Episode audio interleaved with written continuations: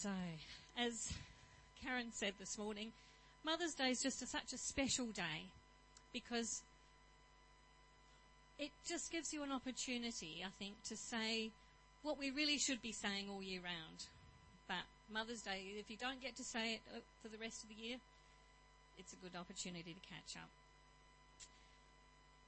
Today,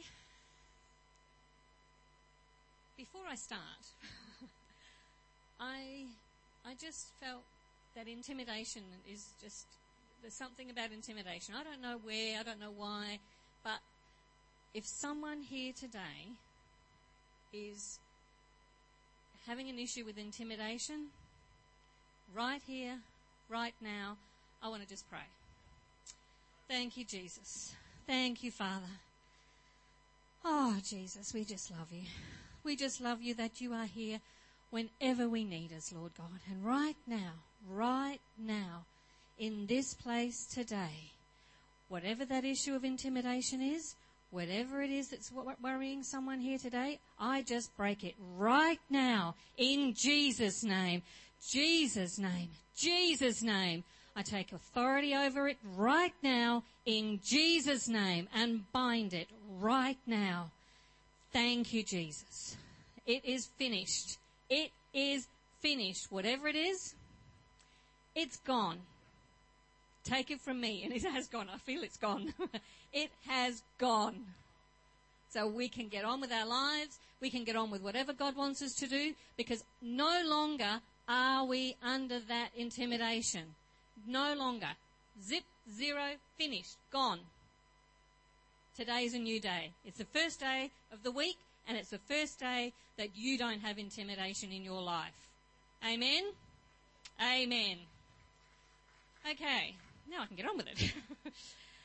Mary and Martha is the story in the Bible that I absolutely love to look at. It's from Luke 10:41.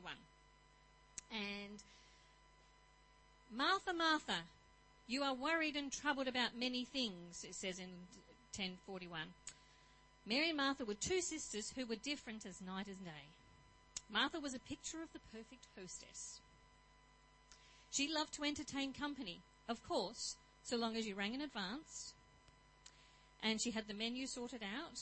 She was a type that would have had Belle magazines on, your t- on a coffee table. And her designer coffee table, that, not just a normal one. And which would have overlooked her Better Homes and Gardens backyard, you know, everything, not even a leaf out of place. The Bible doesn't tell us this, but her ma- her name might even have been Stewart at the end of it. You know, the Martha Stewart in America that has everything just so. I reckon she was pretty pretty close to her. But does that ring any bells, girls? Hmm, not with me. Martha is a perfectionist, and yet she's her own worst enemy. Again, any bells, ladies? She sets expectations that she can never meet. She's never able to completely rest and be content. Life for Martha is always an unfinished task. Because when you're a perfectionist, you never finish because you've never got it quite right, aren't we? Well, girls, they crucified the only perfect one. You're never going to get there. Don't waste your energy. So, on the other hand, Mary, Martha's sister, is not much into the hostess scene. It's not because she doesn't like hosting people. She actually loves people. But that, you know, matching cup and saucer bizzo, it's not really her thing. Mary's more interested in conversation than the menu. When you drop into Mary's house to visit, she's just as likely to get you to make the tea. Actually, that's a bit like my house. Mary just takes life as it comes, and material comforts and hostess graces aren't as important to her. One time, when Jesus was at the home of Mary and Martha, Mary broke a very expensive bottle of perfume. And she anointed Jesus with it. It was oil and she just anointed him with it because she thought, well, let's do that. That's in Mark 14, 3 to 9. This was an expression of Mary's love and devotion to Jesus. Some of Jesus' disciples became infuriated at her for doing that but Martha, and Martha was there. And I'm not sure that Martha wouldn't have agreed with them. I think she would probably have chipped in with the disciples as well to sort of say, yeah, Mary, you're a bit extravagant with that. That's a whole year's worth of stuff here you're using. You know, if you had done the right thing and put it in the right place and did this and did that, it wouldn't have happened. In Luke 10:38 to 42, we discover an occasion where the stark contrast between these two sisters occurred. And it's quite obvious. Mary sitting at the feet of Jesus, and Martha, well, she was busy with the serving. Mary enthralled us as she uh, Mary is enthralled as she sits at the feet of the Saviour. Martha was enraged as she busily paces back and forth from the kitchen to the living room. Who's seen that situation played out, where the, the some one person sitting there and the other person's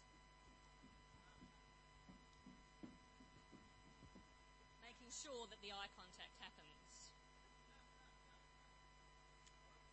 I have too. Actually, I've been a victim of it.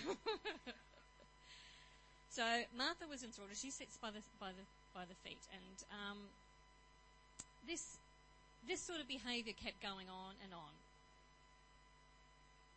And the Bible tells us in verse 38 that Martha welcomed Jesus into her house. This visit doesn't appear to have been planned because of the short notice. There wouldn't have been there would be lots of things to do, wouldn't there? Because who knows when people drop in for dinner, it's not as easy in those days. There wasn't any microwaves what would they have done? How would they have planned? There's no, you can't just zip it in the microwave and defrost it, can you? So Martha welcomed Jesus into her house. This doesn't appear to have planned. Because of the short notice, there had been lots of work to do for the dinner on the table. It didn't take long for Martha to become stressed and angry at the fact that Mary, where was she? Sitting. Doing nothing. Martha, she was the pacer. So Martha directed her angry words to Jesus, who's done that before as well. She's essentially saying, Lord, if you really cared about me, you'd rebuke my sister. She's doing the wrong thing. She's sitting on her fat rear end while I'm here pacing up and down, trying to make eye contact, and you're not listening. But who knows what Jesus was thinking? Had nothing to do with the pacing, did it? He wasn't even on her side. He was saying, you know what? Sometimes it's not about the pacing. Sometimes it's not about the food on the table. Sometimes it's not about even the conversation. Sometimes it's just about the heart. Where do you want to be? Do you want to be sitting there with the right clothes on and the right table and the right chairs and the, or do you want to be at the feet? Do you want to be sitting down where you know that you're supposed to be? But Martha, when she she was ordering Jesus around and basically telling him what to do in anger and frustration and resentment. And sometimes it comes out in a controlling way when people don't act the way we want them to. We want somebody else to straighten them out, don't we? Because it's their fault. It's not us. We're doing the right thing. We're doing the work. But it's their fault. They're not doing what they're supposed to be doing. It's easy to focus on Martha's apparent frustration and anger, but I want you to consider her in a different light. Martha's not really a bad person. In fact, she's probably the type of woman that's dedicated and she's a doer. And I can just imagine that she's the kind of woman that probably seldom complains, seldom misses the details. You know, the person who crosses the I's and dots the, t- wrong way around, crosses the T's and dots the I's. Instead, this is a story about maintaining a much needed balance in life. It's a story about the need to recognize that we are human. We stumble and we fall short. It's a story about being human and how we desperately need to realize just how human we are. It's a story about setting priorities and making the best choices in life. In, li- in life, who knows that we're not usually confronted about with being cho- having to choose between good and bad. That's not usually very difficult, is it? And we usually make the right choice. Usually make the right choice when it's just good and bad. But what happens when it's best or better. Sometimes it's a, it's, it's a good choice or a better choice. A good choice or the best choice. That's a little bit more difficult, isn't it? Because there's not, there's not really a wrong choice. But if you choose to go down this path, that's a good path. But if you choose to go down this path, that's the best path. And it's not always easy to see the difference, is it? In this instance, in Luke 10:38 to 42, there were two important things. T- there were more important things to do than housework and preparing supper. What Jesus desired was not dinner, but devotion. Martha was worried and troubled about many things. Martha's worried and anxious heart wouldn't find rest in serving, trying harder or doing more, but by sitting at the feet of Jesus and finding rest in his presence. Did you hear that, people? Sometimes it's not the right thing to do to do the stuff, it's the right thing to do to sit and rest at the feet of Jesus. How do you know the difference between choosing what is good and what is best at any given time? You have to examine your life below that superficial and outward appearance. Because sometimes on the surface we might seem okay, mightn't we? We've got everything going on. Pastor Mike uses an expression that sometimes when you're a bit like a duck on the water, on the top you look quite okay, but underneath your little feet are going, and you're going like crazy, aren't you? But sometimes that's what we're like. So we have to look past the superficial, look past the surface to what's going on underneath in our lives.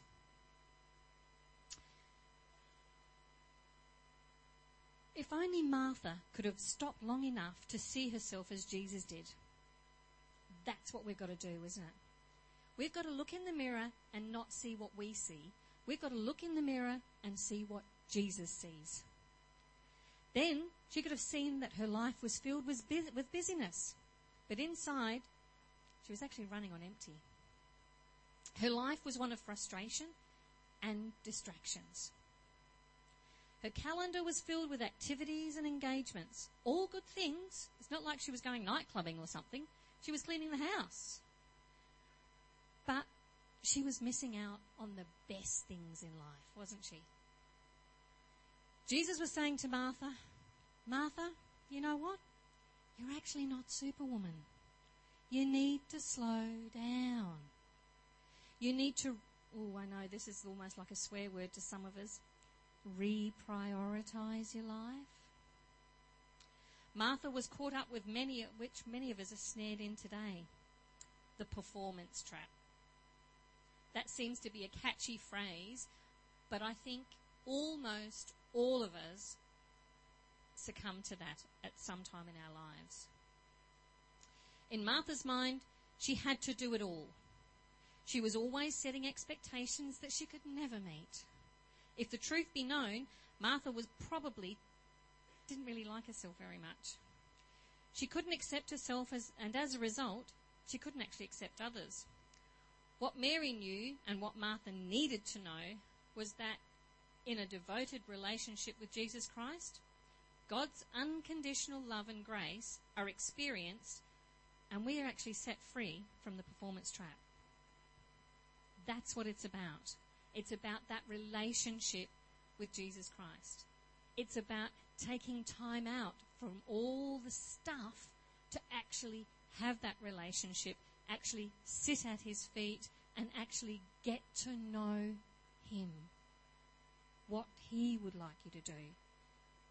Martha needed to know that she wasn't Superwoman, but you know what? That was actually okay not to be Superwoman. Martha needed to know that what we so desperately need to know today, and that is that in Jesus Christ, we're set free from a life that seeks only to please others. And as a mum, I know how hard it is. I have three children and six, five grandchildren. I keep saying six. Five grandchildren. I know. I told a woman in the shops I had six grandchildren, and Dave was very confused. He's like, What did I miss? I missed the birth of a grandchild. So, um, so yeah, and so I know that it is very difficult not to get wrapped up and not to get into that whole pleasing thing and trying to spread yourself so thin. But we are set free from a, that life of trivial pursuit and emptiness because that's all that it gets you is that empty feeling. Sitting at Jesus' feet, doing what he would have you to, gives you the fullest, bestest feeling. And when you know that you know that you know that you're in the will of God, you do not want to get out of it. And it is an amazing, amazing feeling. But you've got to take yourself away. You've got to take that time out. And as mums and dads, it's a terribly hard thing to do, I know. How about your, you? Is your life filled with purpose and peace? Or does it look a little bit more like Martha's life? Stressed and frayed.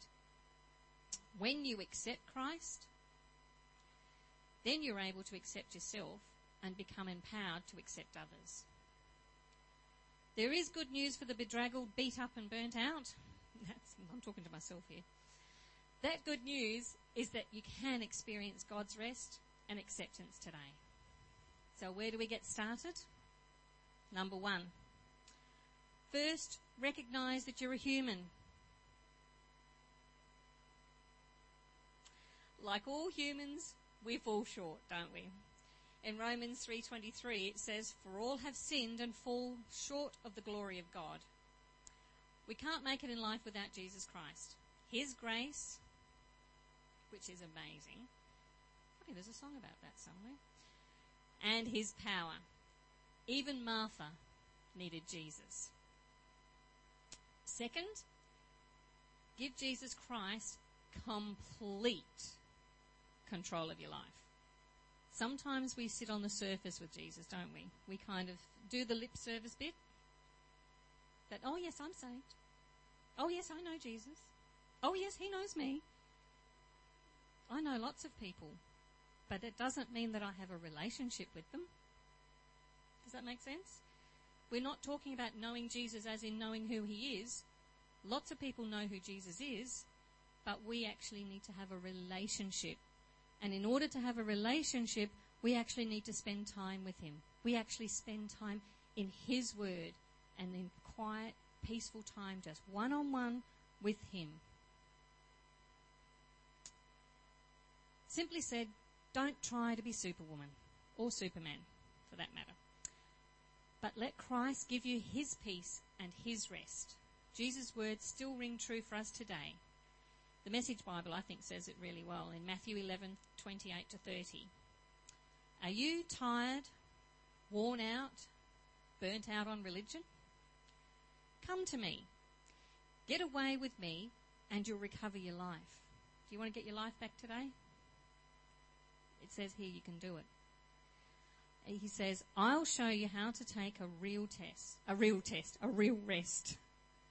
Walk with me and talk with me and work with me.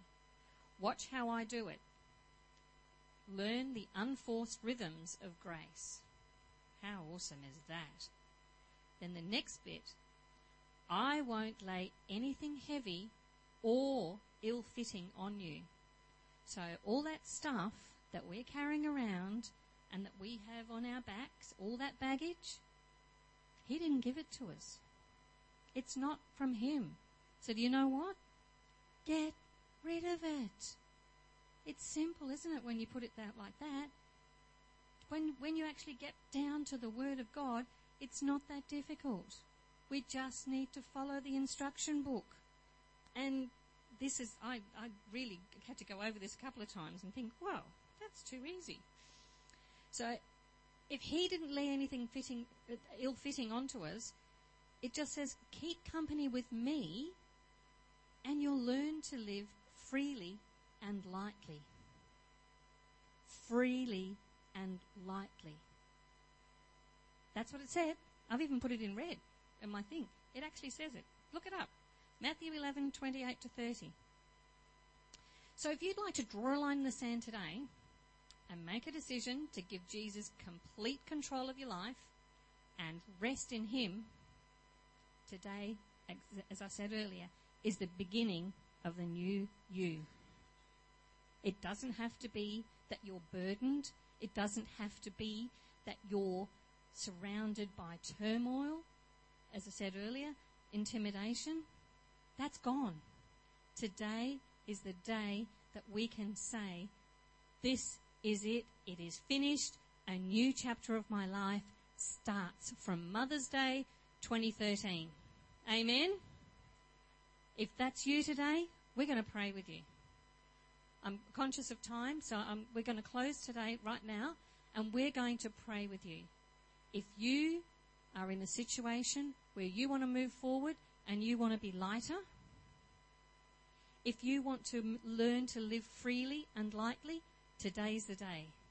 We can pray. Today is the day that you, and guess what, girls? Doesn't say anything about food. And you can be lighter. How cool is that? We don't have to diet to do it. We can do it. Just look at the word. Doesn't say about calorie counting or anything. Just says, give it to me. And that's it. Okay? So, we're going to close the service today now. So, if there is anybody who would like any prayer, um, and we will have the encounter team for, coming forward, and then they will be able to pray with you.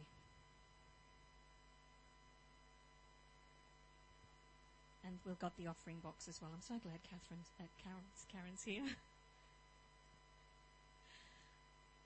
If the stewards would like to bring the offering box, we'll pray for that first. This is a really good way of doing it, isn't it, with the offering box? And if you weren't prepared last week for the outreach, for your outreach, you can actually pop it in the offering box on the way through. Father, we praise you and thank you for this offering box. Father, we just thank you for each and every giver, Lord God. And for those who give online, Lord, we just pray that each and every giver you will just bless them in abundance, Lord God. Lord, for these offerings and these tithes, Lord, we just pray that you will just multiply them, Lord God, and have them distribute the way you would have them distributed, Lord God. In Jesus' name, amen.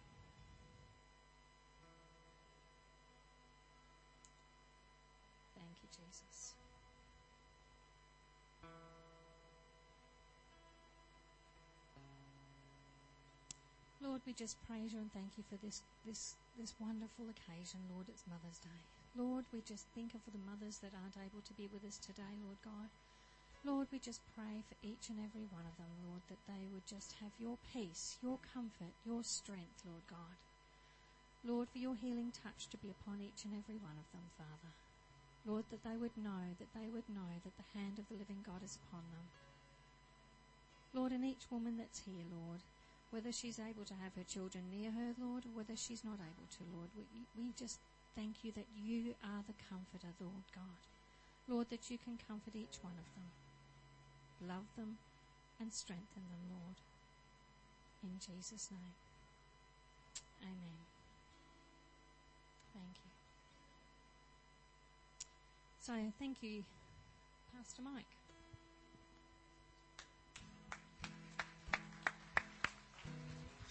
Great, Caroline. Can I adopt your mum? She can come make my bed. That's great. And, you know, the truth is that there's a Martha, Mary, in all of us, isn't there? You know, at the end of the day, we all have to wrestle with the issue of doing and being. And I've had to work that out for myself. I'm still learning that, that uh, ultimately, somehow I am better when I'm at the feet of Jesus than when I'm doing all the stuff.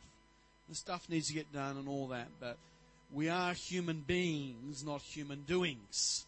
But so often the emphasis is on being a human doing rather than a human being.